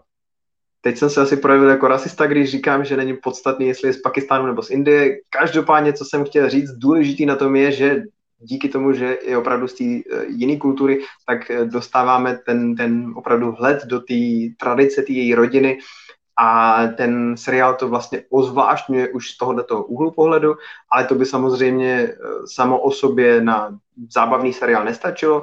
Důležitý je, že se na tom jako autorka podílela zkušená komička Mindy Kaling. Myslím si, že si s tou látkou podařila poradila velice, dobře. Pravděpodobně tam budou nějaké autobiografické uh, motivy. Točí se to kolem holek zhruba ve věku 15 let. Jsou tam klasicky taky ty potíže s klukama, první lásky, škola a tak dále. A ten seriál je unikátní v tom, že ta holčička hned, nebo holčička, mladá dívka, mladá žena, hned v první epizodě prodělá velice vážnou, zásadní osobní ztrátu. A e, ačkoliv ona potom prochází celou řadu těch jiných osobních aktuálních problémů, tak je tam patrný, že tahle ta velká osobní ztráta neustále vlastně sedí někde v tom podvědomí, někde v tom pozadí a ta hrdinka se s tímhle tím ústředním problémem musí nějakým způsobem potýkat, popasovat se s tím, vyrovnat se s tím. Takže ta emocionální stránka celé té série na mě velice dobře působila, zároveň právě protože to psala tam Mindy Kaling, tak je to podle mě velice vtipně napsaný. Eh, tu a tam je ten seriál, trošičku to sklouzává k takovým zkratkám, kliše, takovým těm typickým vzorcům, jaký z těchto těch sérií známe, ale mě osobně to nevadilo právě protože mi ty ústřední hrdinky byly strašně sympatický a zkrátka dobře mě bavil ten čas, který jsem měl možnost s nima trávit. Takže za mě never have I ever velký palce nahoru všem příznivcům seriálu o dospívání to určitě doporučuji. Aspoň to zkuste za zkoušku na Netflixu. Nic nedáte. Proč Já bych to ještě tomu dodal, ne že, jako, ne, že by mi se mi to nelíbilo, ale přirovnal bych to ke spoustě tím romantickým komedím, které jsou na Netflixu, kde jsou právě takovýhle teenageři, kde hlavní roli hraje nějaká taková mladá hrdinka. Naposled jsem viděl třeba stánek z Polipky dvě a musím uznat, že jako mi to připomnělo v některých těch momentech právě ten seriál, co těch humorných situací. A jako nemůžu říct, že by se mi ten seriál úplně nelíbil, ale dal bych mu třeba takových 6 z 10 a prostě není to ta, těch top 10 bych tam jako, není to ten nejlepší seriál, který jsem tu ten rok viděl. Ale není to rozhodně nic hmm. příšerného, to bych úplně netvrdil. Tak jo, koukněte na to a dejte nám vědět, eh, kdo z nás, já, má pravdu. Eh, ne, samozřejmě vkus je úzce osobní věc, tak proto je dobrý, že tady dáváme eh, typy dva různý lidi, snad si z toho vyberete. A tím pádem se tě rovnou musím zeptat, co si šouknul na svoji pátou příčku. Já tam mám romantický seriál Love Life, který je taky antologie, hlavní roli tady hraje Anna Kendrick. A je to seriál, který je založený na tom, že má asi 10 dílů a každý ten díl pojednává o jiném vztahu a jiný životní etapě té hlavní hrdinky. Takže v prvním dílu je tý Anna Kendrick nějakých třeba 20 let, má takovou nic moc vydělávající práci a první vážný vztah. A postupem času jako potkává další lidi, další vztahy, nějakým způsobem se vyvíjí a skončí to až jako kolem 30 let, kdy už má fakt jako ten nejzásadnější vztah za sebou nebo před sebou. A je to o tom, jak ty lidi se postupem času mění, je to o té životní etapě od 20 do 30 let. A myslím si, že žádný jiný seriál to nevykreslil takhle dobře jako právě Love Life, to jakým způsobem ten člověk roste po tom, co něco vystudoval a kam jako až dojde a co pro něj, jak se mění ty životní hodnoty a tak. Já jsem to taky viděl, taky se mi to moc líbilo, zasadil jsem to mezi svoje čestné zmínky. Eh, určitě bych to taky každému jedno, jednoznačně doporučil. Skvělá je tam ta Anna Kendrick v hlavní roli, který se podle mě velice dobře povedlo vlastně očkálovat ty eh, vlastně toto, jak ta její postava stárne, takže opravdu tomu jakoby není těžký věřit, že se někam vlastně v tom životě jako psychicky posunula ta, ta ústřední hrdinka.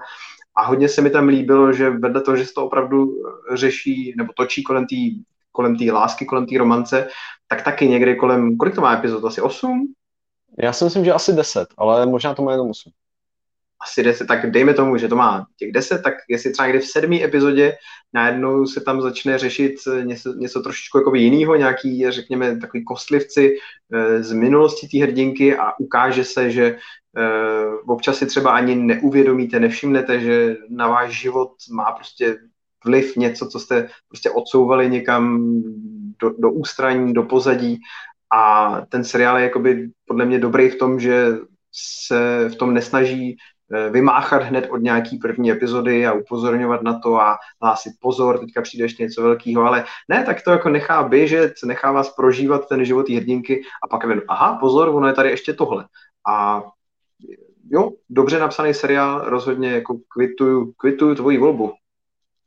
Mně ještě přišlo zajímavé, že je potvrzená druhá série a hned říkali, že to bude antologie, takže bylo jasné, že v té druhé série se bude řešit vztah nebo život někoho jiného, ale zároveň potvrdili, že ta Anna Kendrick se vrátí v nějaký jako vedlejší roli. Takže mě docela zajímalo, jestli se to třeba bude eh, týkat nějaký vedlejší postavy z téhle série, anebo jestli se představí úplně nějaká jiná, protože mi prostě přijde zvláštní, že ta Anna Kendrick se tam vrátí v nějaký podobě. Hmm.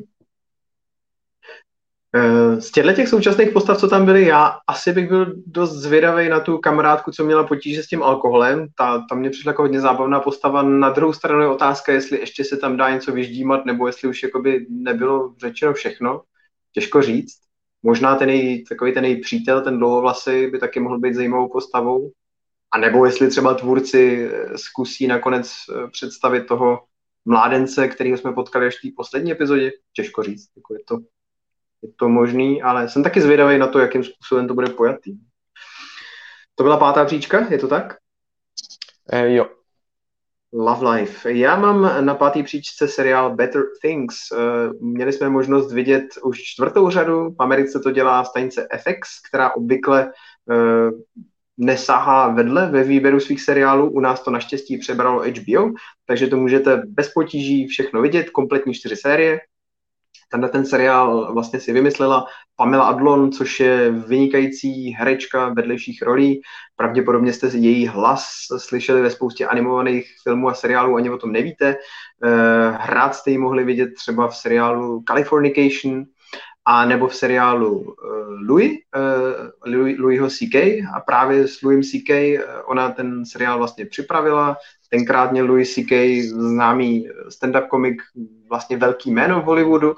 Eh, pak přišly ty jeho skandály, byla otázka, co s tím seriálem bude, bude potom, ale ukázalo se, že ehm, Pamela vlastně jenom opravdu potřebovala v tom šovinistickém Hollywoodu, aby nějaký chlap otevřel dveře, ale následně ona je velice schopná tvůrkyně, která si potom dokázala s tím seriálem poradit sama a ačkoliv některé epizody spolu s ní píšou další scénáristky, tak v těch posledních řadách ona všechno sama režíruje. A myslím si, že na tom seriálu je to vidět, že ten seriál hodně specifický, hodně jiný. A abych vlastně těm, kde, kdo ten seriál neznají, tak abych ho blíž přiblížil.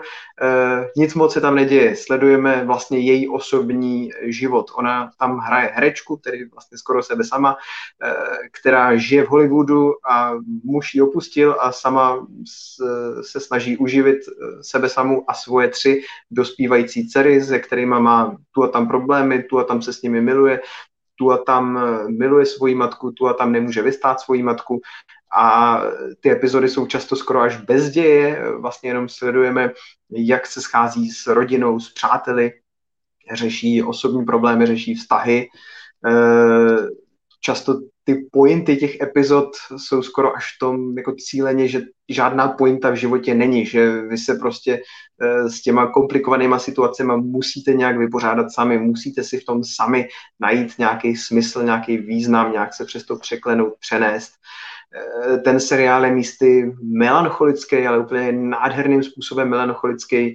Místy je nehorázně vtipný, takový ostrý, jsou tam uh, specifické hlášky, sledujeme tam specifický gesta, specifický grimasy, ta herečka nás opravdu tak jako až takovým obnažující, obnažujícím se způsobem bere za tu oponu toho svého vlastního já, kdy opravdu jí sledujeme jako prostě skoro snad už padesátnici, eh, která tam prostě řeší to, že už jí nejsou ty samý džíny, co jí byly ještě před rokem a jakým způsobem se s tím prostě vyrovná, tam nezbláznit se z toho, neřešit ty nároky, jaký na nás neustále společnost klade.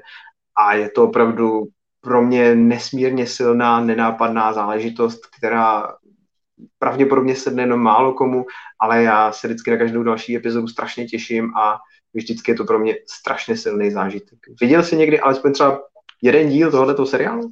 Neviděl vůbec, jenom jsem o tom slyšel, ale mě to asi právě, jak ty říkáš, že v tom seriálu se nic moc neděje, tak já když jsem si četl, o čem ten seriál je, tak jsem si říkal, tohle bude zrovna něco, co mě asi bavit nebude a radši jsem přešel k něčemu jinému.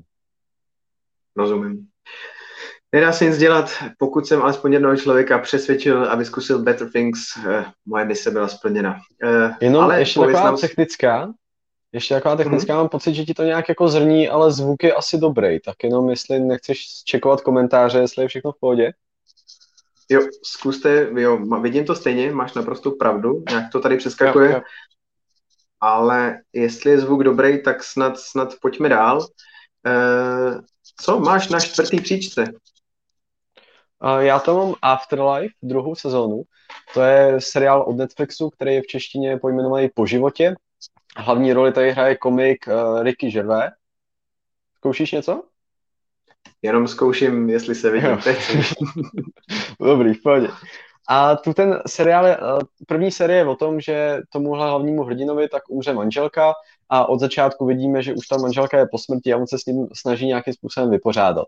Hraje tady novináře z nějakých regionálních novin, který nemají žádný zisk a všechno, co se v tom městečku děje, tak mu přijde takový jakože úplně zbytečný o tom psát, protože to je prostě malo město v Británii, kde se prostě nic neděje a píše o takových šílenostech, jakože třeba starýmu dědovi přišli asi deset stejných přání k narozeninám když měl narozeniny jako v jednom roce.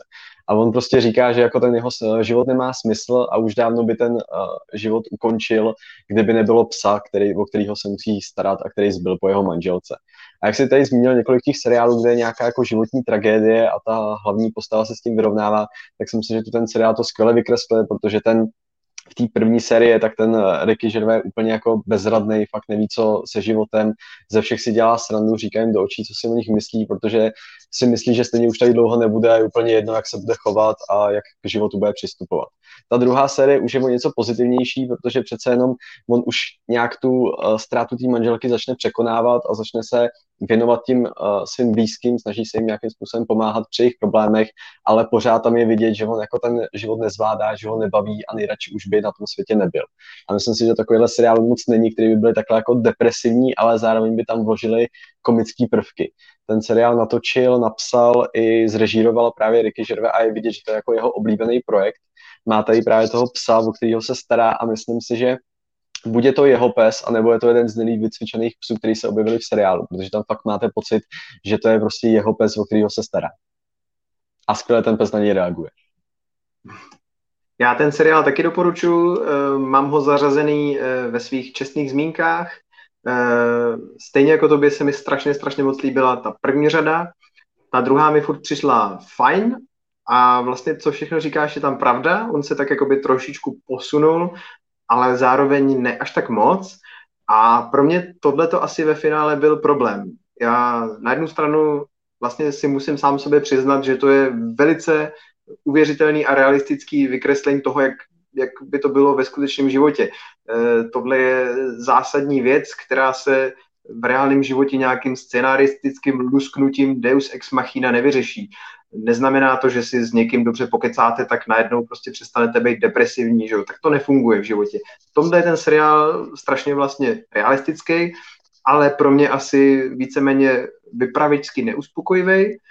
A v každé epizodě mám pocit, že se ten seriál v té druhé řadě tak jako cyklil, že on tak jako se tak jako nadechne, aby zkusil opravdu být lepší a pak vždycky v podstatě každá ta epizoda té druhé řady končila tím, že on si zase tam někomu vlastně svěřuje s tím, že jako jo, pořád jsem na tom špatně. A já jsem si říkal, jo, to už jsme ale jako viděli, přál bych si, aby ten seriál zkusil najít nějakou jakoby kreativnější cestu, jak se pohnout dál, aby byl zároveň pořád tak krásně uvěřitelný, jako je, a zároveň prostě ukazoval něco jakoby novýho a netočil se tak jakoby trošku v kruhu, no, z mýho pohledu. Ale pořád je to velice, velice, velice dobrý seriál. Já si to upřímně myslím, že jak ty říkáš, že se to jako točí v kruhu v té druhé sérii, že to je asi schválně. Že si myslím, že on právě chtěl představit ten charakter, který v té první sérii vlastně nemá žádnou šanci, jak se z toho dostat a díky tomu, hmm. jako s jakýma lidmi se zblížil, tak se to začne postupně zlepšovat, ale zároveň pořád ta ztráta je tak veliká, že on se pořád vrací z toho, když má, řekněme, dobrou náladu do té totální deprese a melancholie. Hmm máš určitě pravdu, jenom pro mě potom jakoby, už bylo jakoby těžký s tou postavou dál jakoby jít tu cestu. Už jsem si říkal, jo, tak trošku nějak, trošku jinak, pojďme už, nebo maličko obraťme list, jinak mě začneš být nesympatický a v tu chvíli je potom vlastně takhle depresivní seriál docela těžký sledovat, když, když ti přestávají prostě fungovat ty sympatie k tomu, k tomu hrdinovi. Ale jinak je to furt jako skvělý opravdu. Já bych jenom jako asi jediný negativum, co k tomu seriálu mám, tak je vedlejší postava psychiatra nebo terapeuta, která mě vždycky jako hmm. vytrhla z toho dění, protože mně přijde, že tohle prostě jako ten tvůrce nemohl myslet vážně, jako že by tam třeba ten v té první sérii ho pořád navštěvuje, ale přitom ten terapeut mu žádným způsobem nepomáhá a já jsem furt nechápal, proč tam jako za ním chodí a to samý platilo pro jinou postavu ve druhé sérii, kde tam jako chodil zase za ním někdo jiný že prostě jsem si říkal, že ta postava je tam asi jako nějaká komická vložka, ale přišlo mi to úplně zbytečný a neuvěřitelný. No to je hrozný kokot, ten psychiatr, jako taky bych k němu nechodil. a taky, taky, taky jsem naprosto nechápal tomu, proč eh, kdokoliv, kdo k němu přijde, neodejde po pěti vteřinách, co tenhle ten člověk prostě otevře pusu a tváří se, že se vám snaží pomoct. Ale asi máš pravdu, měla to být nejspíš nějaká komická, hmm. komická vložka. Já jsem na čtvrtou příčku umístil seriál z úplně jiného ranku, uh, The Outsider, Máš v žebříčku Outsidera? Neviděl jsem. Tak eh, tím pádem já můžu spustit. Eh, je to seriál na motivy Stephena Kinga. Bohužel často se u Stephena Kinga stává, že Stephen King svůj příběh perfektně rozjede a v závěru se to trošku rozmělní, už to není tak silný jako ten start, ten závěr. Obávám se, že tady platí to samý. Obávám se, že ten seriál má víc epizod, než by si zasloužil. Bylo by záhodno to tak o dvě, možná tři epizody zkrátit. Ale přes všechny tyhle ty poměrně zásadní nedostatky je ten seriál tak skvěle zahraný, napsaný, atmosférický, že to mám pořád v paměti a pravděpodobně to někdy pustím znova. Eh, ten seriál pojednává o tom, že eh, Ben, ben Mendelssohn hraje vyšetřovatele v malém, v malém městečku, kde eh, dojde k nějakým opravdu brutálním vraždám a podezření z těch vražd padne na místního učitele. A je to naprosto nepředstavitelný, nepochopitelný. Ten místní učitel nebo snad učitel tělocviku nebo trenér, teďka nerad bych eh, to, to zkresloval, ale zkrátka dobře to člověk, který pracoval s dětma, byl součástí té komunity, prostě vstřícnej eh, chlápek, hlava od rodiny, sympatiák a najednou prostě si prostě se všichni diví, že tenhle ten člověk by udělal takhle prostě brutální, eh, krvavou, strašnou, v podstatě až rituální vraždu, to přece není možné. Jenže ty důkazy jsou opravdu vlastně nespochybnitelný. A pak snad dokonce ještě v rámci té první epizody eh, se najednou ukáže, že souběžně vlastně vůbec není možný, aby on tu vraždu spáchal, protože stejně jako jsou nespochybnitelné důkazy, protože to udělal, tak jsou nespochybnitelné důkazy o tom, že ve stejnou dobu byl on úplně na jiném místě. To je samozřejmě velká záhada a ukazuje se, že těch nejasností a nesrovnalostí je tam daleko víc. Objevují se tam takový různý, řekněme, temný stíny na okraji vašeho zorného pole, kdy si říkáte, sakra, bude tam něco nadpřirozeného, nebude. E, ta atmosféra je, nejsou tam lékačky, ale ta atmosféra je tak jako nepříjemně lezavá, mrazivá, hororová, že si začnete říkat, že pravděpodobně to tam něco nadpřirozeného asi bude. A pokud vám sedí tohleto kingovské vyprávění, kdy je tam opravdu ten důraz na to uh, uvěřitelný prokreslení postav, kdy ten děs a hrůzu vnímáte primárně těma jejich očima, tak tohle vás nejspíš bude bavit. První epizodu mám pocit točil Jason Bateman, eh, doufám, že nekecám, který točil právě ten seriál Ozark, takže se mu podařilo tady nastolit taky takovou podobně hudnou atmosféru a doporučuji to všem milovníkům hororu a temných detektivek. The Outsider, skvěle obsazený, skvěle zahraný. A tak. Ještě jak jsi říkal, na... že tam je že tam je příliš epizod, ten seriál má jenom 8 epizod, ne? Že je docela krátký. Jo, je no, ale myslím si, že kdyby to se stříhali třeba na 5-6 epizod, takže by to bylo totální pecka. Takhle to možná maličko natažený. Sice ty postavy jakoby poznáme blíž, dostaneme se jim víc pod kůži, to je všechno pravda, ale kdyby to zhustili, tak uh, klidně bych to možná dával třeba i na první příčku, jo. takhle to u mě přece jenom, přece jenom o trošku padlo. Škoda, ale furt, přijde, furt pecka, furt mně přijde ještě zajímavý, že tam hraje Jason Bateman toho obviněného, ne? V tomhle seriálu. Jo, je to tak. Jo, tak mi takové, tak. jako, že je... tu, ten, tu, ten, tu ten herec vždycky hrál v samých jako amerických komediích a pak najednou se v televizi usadil v tom Ozark, kde je jako vážnou roli a tady předpokládám, že je taky vážný, že jako zajímavý, jak tu ten herec těch komediálních rolí se transformoval do televize, do těch vážnějších poloh. A hlavně taky je opravdu dobrý režisér, takže já mu teďka nespomenu si přesně na ten film, ale dostali nějakou filmovou příležitost, takže já mu jenom přeju, ať se mu v té režisérské branži daří. Podobně třeba jako Benu Stillerovi, že jo, který taky ukázal, že je naprosto výborný režisér dramatických látek, jako jak se jmenoval ten seriál o tom útěku z toho vězení, že jo, za ten nechválený prostě horem spodem. A to jo, se jmenovalo čistě dál... útěk, to se jmenovalo čistě útěk z vězení v daném moře. Tam jako nic složitého na tom nebylo.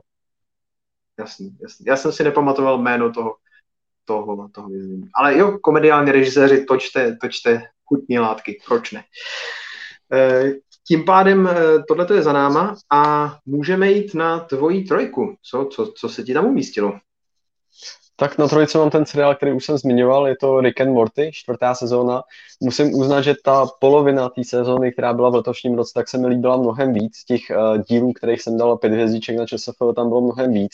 Myslím si, že z začátku ta sérka nebyla úplně tak jako dobrá, jak asi všichni očekávali, protože přece na to diváci čekali asi dva roky a já jsem upřímně čekal, že těch nápadů a těch uh, šíleností tam ty tvůrci procpou víc, ale v té druhé polovině to úplně vynahradili. Myslím si, že pořád je to jedna z nejlepších sérií, kterou kterou ty tvůrci natočili.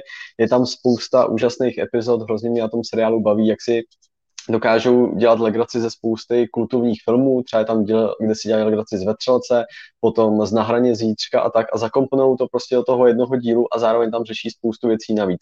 Je tam třeba jeden díl, kde v rámci asi pěti minut máte pocit, že takhle by byl nato, natočený jeden celovečerní film a oni to zhustli do pěti minut a furt to má jako tu tíhu a i když je to víceméně komediální seriál, tak je tam pár momentů, které jsou hodně vážní, hodně depresivní a mně prostě se na tom seriálu líbí, že i přesto, že to je založený na úplných šílenostech, je to hlavně o komedii, o tom uh, šíleným ochlastovi Rickovi, který vymýšlí spoustu kravin a dobrodružství se svým vnukem, tak tam je pořád spousta vážných linek, který uh, jsou fakt jako, že mají ten dopad, i když přesto, že to je komediální animovaný seriál.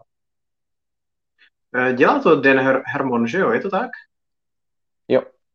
Spolu s Justinem Harmon, Roylandem. Dan Harmon dělal i seriál Community, jestli ho znáte, a ten v podstatě, i když je hranej, tak do velké míry byl podobný, kdy taky ty tvůrci prostě citujou eh, neustále různý žánry během lusknutí prstů jsou schopný eh, přejít eh, z řešení jedné problematiky do problematiky úplně jiný a opravdu si takhle pohrávat. Takže já mám pocit, že vzhledem k tomu, že community se mi líbilo, takže fakt si asi budu muset toho Ricka Mortyho nakonec, nakonec doplnit. Nic jiného mi asi, asi nezbyde. Furt je to moje taková velká kaňka na eh, seznamu seriálů, který mi unikají. Ale jak vidíte, oba dva tady sázíme desítku a dost se nám lišej, takže ten, ten výběr těch seriálů je velký, což je vlastně super pro nás, pro všechny fanoušky pohyblivých obrázků. To byla trojka, je to tak? Jo. U mě je na třetím místě seriál Dave. Hi, I'm Dave. Uh, já naprosto nechápu, jak je možný, že o tomhle seriálu se nemluví daleko víc. Je to bizáro divná věc, která mám pocit, že musí naprosto eh, zapadat do vkusu všech těch takových, eh, těch klasických hollywoodských komentátorů, kteří, kteří obvykle s oblibou eh, vytahují na světlo nepravděpodobný eh, šampiony a outsidery, eh, kteří jsou divní, zvláštní a svérázní a staví tyhle ty seriály a hrdiny na piedestal, aby vykřičeli do celého světa, že by se neměli koukat jenom na Big Bang teorie, ale radši si pustit něco takhle svérázního a divného. Podle mě Dave je přesně ten případ, pojednává to o reperovi nebo hiphopovým umělci, eh, který vlastně vůbec nemá sociální cítění, neumí se chovat ke svým rodičům, ke svým přátelům, eh, neumí se chovat ke svojí přítelkyni. Je dost dobře možný, že ten člověk je na spektru, ale těžko říct, ten seriál to vlastně nikdy neřeší, možná je to jenom prostě eh, kokot, není to tak úplně vlastně nikdy jistý, a zároveň tenhle ten člověk je geniální, nebo minimálně si to o sobě myslí, že je geniální. Ten seriál je zároveň tak chytře, chytře napsaný, že kdykoliv ta jeho genialita má být eh, vlastně prezentovaná, tak ten seriál kolem toho tak jako vždycky pěkně obkrouží kolem, řekněme, jako kolem horký kaše, že částí geniality nám naznačí, ukáže, poodhalí, že si říkáme jako diváci, ano, ano, ten člověk by pravděpodobně geniální skutečně mohl být, ale dřív než eh, ten seriál jakoby stačí eh, tu, tu tvorbu toho hlavního hrdiny jakoby ukázat v plném světle a tam to jakoby pokazit, najednou bychom si řekli, teď to je vlastně nuda, to je trapný, tak tohle je vždycky tak jako zamaskovaný, že se daří držet tu iluzi, je to takový jakoby řekněme, složitý kouzelnický trik. Zároveň eh, ten představitel té hlavní roli do velké míry vlastně hraje tak eh, trochu sám sebe. Eh, ta postava toho repera má umělecký jméno Little Dick, Little Dicky a ten jeho představitel je taky ve skutečnosti reper, který si říká Little Dicky. Celý si to točí kolem toho, že on má znetvořený penis a nebo ten jeho životní příběh se točí kolem toho, že má znetvořený penis a na tom on vlastně staví to svoje kolosální, mega umělecký veledílo a vlastně se to celý pohybuje v oblasti toho hudebního průmyslu, kolem toho, jakým způsobem se dostat do toho hudebního průmyslu, jak se tvoří eh, sláva, jak se tvoří v dnešní době sociálních sítí, virálů, a tak dále. A je to hrozně zábavný, hrozně chytře napsaný, hrozně neortodoxní, v některých chvílích opravdu temný, jako třeba to, jakým způsobem ten film se vypořádá, nebo ten seriál se vypořádává s tím, eh, jakou on má vlastně slabost třeba pro nafukovací pany, tak to je opravdu jako bizarní součást toho seriálu, která je eh, divná, znepokojující, úchylná a zároveň nehorázně zábavná a takový je ten seriál úplně celý. Eh, bez cenzury, nebojí se do toho po každý otevřeně šlápnout a plivnout, já nevím co všechno. Opravdu Dave doporučuji každému nejdivnější věc eh, letošního roku a je to super. Ty si vytáhl úplně nějakou podpultovku, ne? Já jsem o tomhle seriálu se ani nikdy neslyšel a mám dojem, že ani na fandíme seriálu jsme o něm asi nepsali. A vůbec ani bych neřekl, že to třeba v Čechách je dostupný něco takového. Je to na HBO, je to komplet na HBO jo. naštěstí a doporučuji, opravdu doporučuji. Já taky je možný, že jsme o tom nepsali nejsem si teďka jistý. Uh, hele, prostě slyšel jsem to v nějakém zahraničním podcastu, že to někdo doporučuje. Jsem si říkal, ty brdě, to musím vidět. Tak dali jsme první epizodu. Strašně dlouho jsme se tomu seriálu vyhýbali, protože přítelkyně se na, toho nechť, na to nechtěla koukat mm. z hmm. jednoho prostého důvodu. Uh, už, že jo, ta zápletka zní divně, prostě rapper s, s divným penisem a ještě to má plakát, ten, jak jsou taky ty plakátky, že jo, na těch uh, streamovacích službách, tak tohle má plakátek, kdy jsou tam prostě spotky pánský s takovým tím průstřihem a z tohoto průstřihu vykukuje ten, ten hlavní hrdina, že jo. Takže to vypadá jako něco totálně úchylného, bizarního, podivného a je to tak, ale je to, to úchylný a bizarní tím nejintelektuálnějším a nej, nejlepším způsobem. Dobře. Mo, možná, eh, kdybych to měl vlastně přirovnat k něčemu jinému, tak možná Saša Baron Cohen by se mohl blížit. Možná. Jo, je takovýhle ten styl zároveň intelekt, intelektuálního, ale zároveň strašně fekálního a tělesného humoru. Dobře.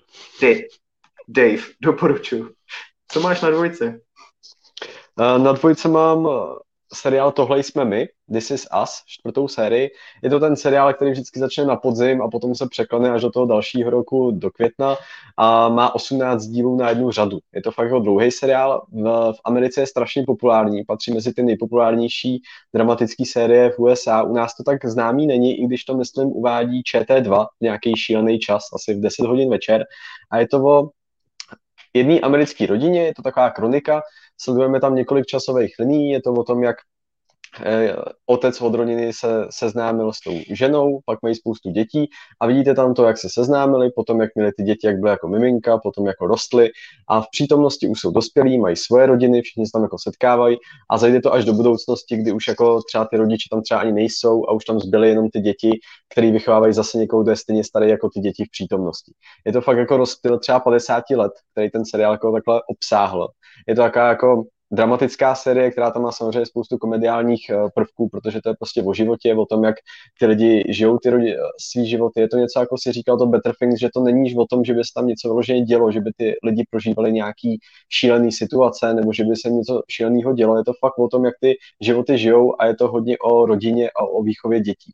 Takový Breeders, ale umírněnější a je to takový psychologický seriál, který prezentuje spoustu postav. Na cenách Emmy to často vyhrávalo ty ceny jako ten herecký ansábl, protože tady je spousta hereců, všichni hrajou skvěle. Je tady třeba Sterling K. Brown, který už několikrát vyhrál cenu Emmy, letos je taky nominovaný, který tady hraje důležitou roli. Fakt je to seriál, který nemá obdoby rozhodně tím, že je to třeba částečně retro, který se odehrává asi v 80. 90. letech, něco jako třeba Medmeni, že tam opravdu vidíme ty staré kuchyně, ty staré auta, pak tam máme tu přítomnost a v té budoucnosti už jsou i vidět nějaký takový lehce futuristický prvky. Pak se ty tvůrci snažili, aby obsáhli úplně všechno. Já si u tohoto seriálu nemůžu pomoct. Vždycky, když to někde zahlídnu, na mě to působí strašně soap operovitě. Ale úplně hrozně. Vůbec. Vůbec. Hmm.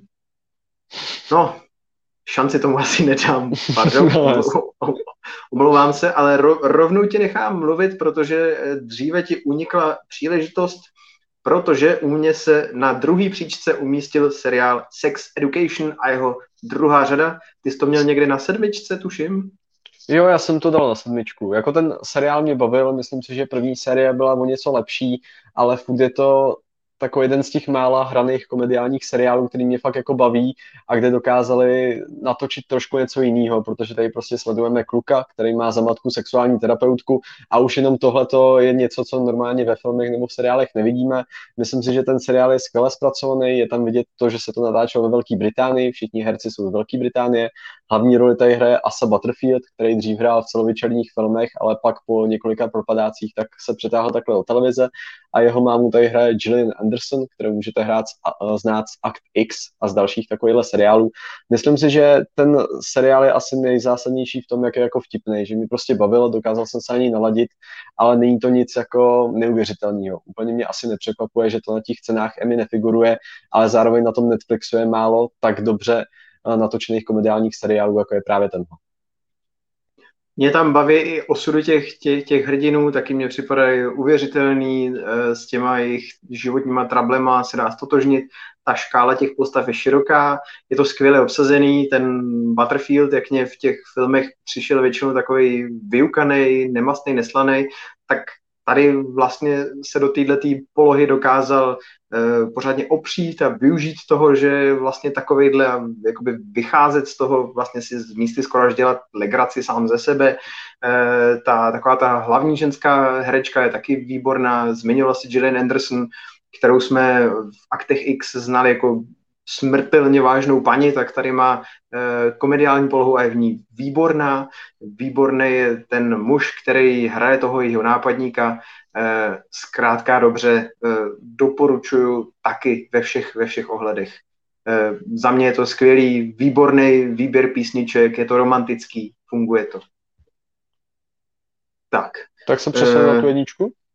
Přesuneme se na tu jedničku a e, budeme muset rychle, protože mě tady píše rohlík, že, že mi dovezl, dovezl nákup dřív, než jsem čekal, ale ty už stejně taky budeš muset běžet. Ty už taky stejně budeš muset běžet, takže to vůbec nevadí. Co máš na jedničce? A já mám na jedničce třetí řadu Westworldu z sci-fi seriálu. Mm. Ty ne? Já, já to mám v čestných zmínkách. Jo. E, přišlo mi, že ta série měla výborný start a pak trošičku, pak trošičku uh, ustrnula. Povídej. Jo, tak mě bavila od začátku do konce. Myslím si, že je dobře, že ta třetí série měla méně epizod než ty předešlý. Ty předešlý měly 10, tahle měla 8. Myslím si, že to je správný rozhodnutí. Zároveň si myslím, že to je jediný seriál, u kterého je fakt vidět to, že do toho ty tvůrci dali strašně moc peněz. Jako jsme to třeba viděli v loni u hry o trůny, tak to, co tady ty tvůrci předvedli na poli eh, televize, tak je prostě neuvěřitelné. Ty vizuální efekty jsou šílený.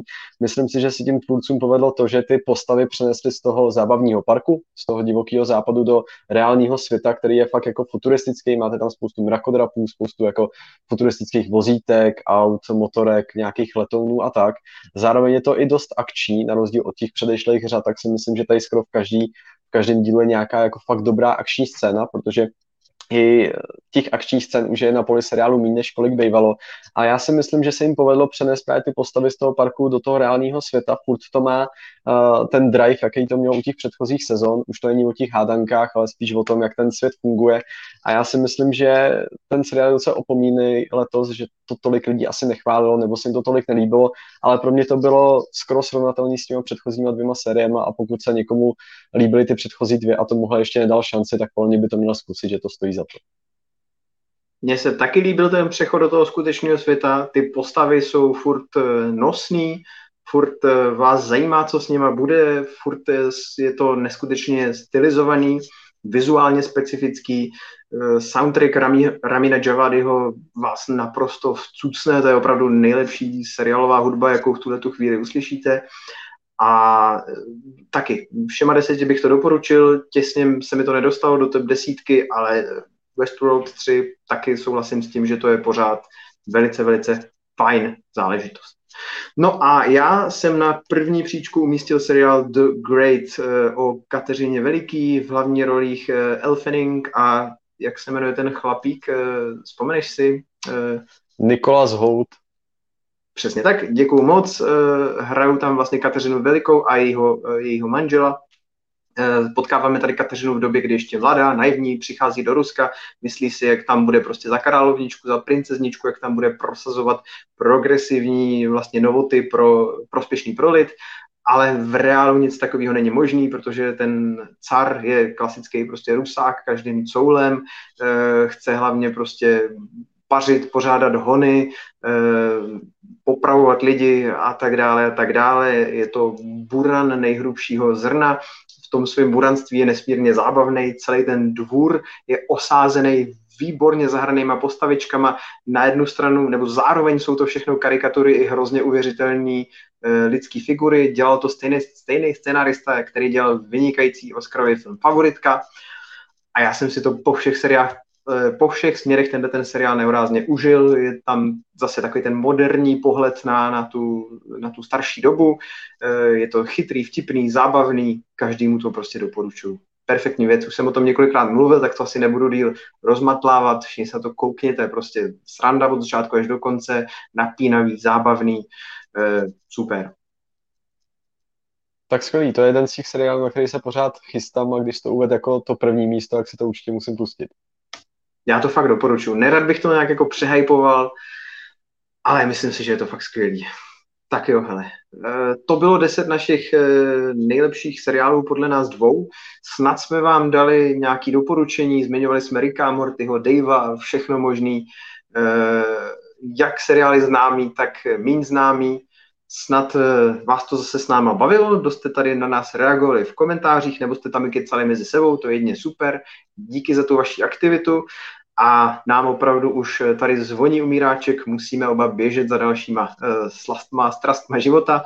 Třeba o tom taky bude někdy nějaký seriál. Příští týden se s váma zase samozřejmě uvidíme. Loučí se s vámi Anarvin. Čau, čau.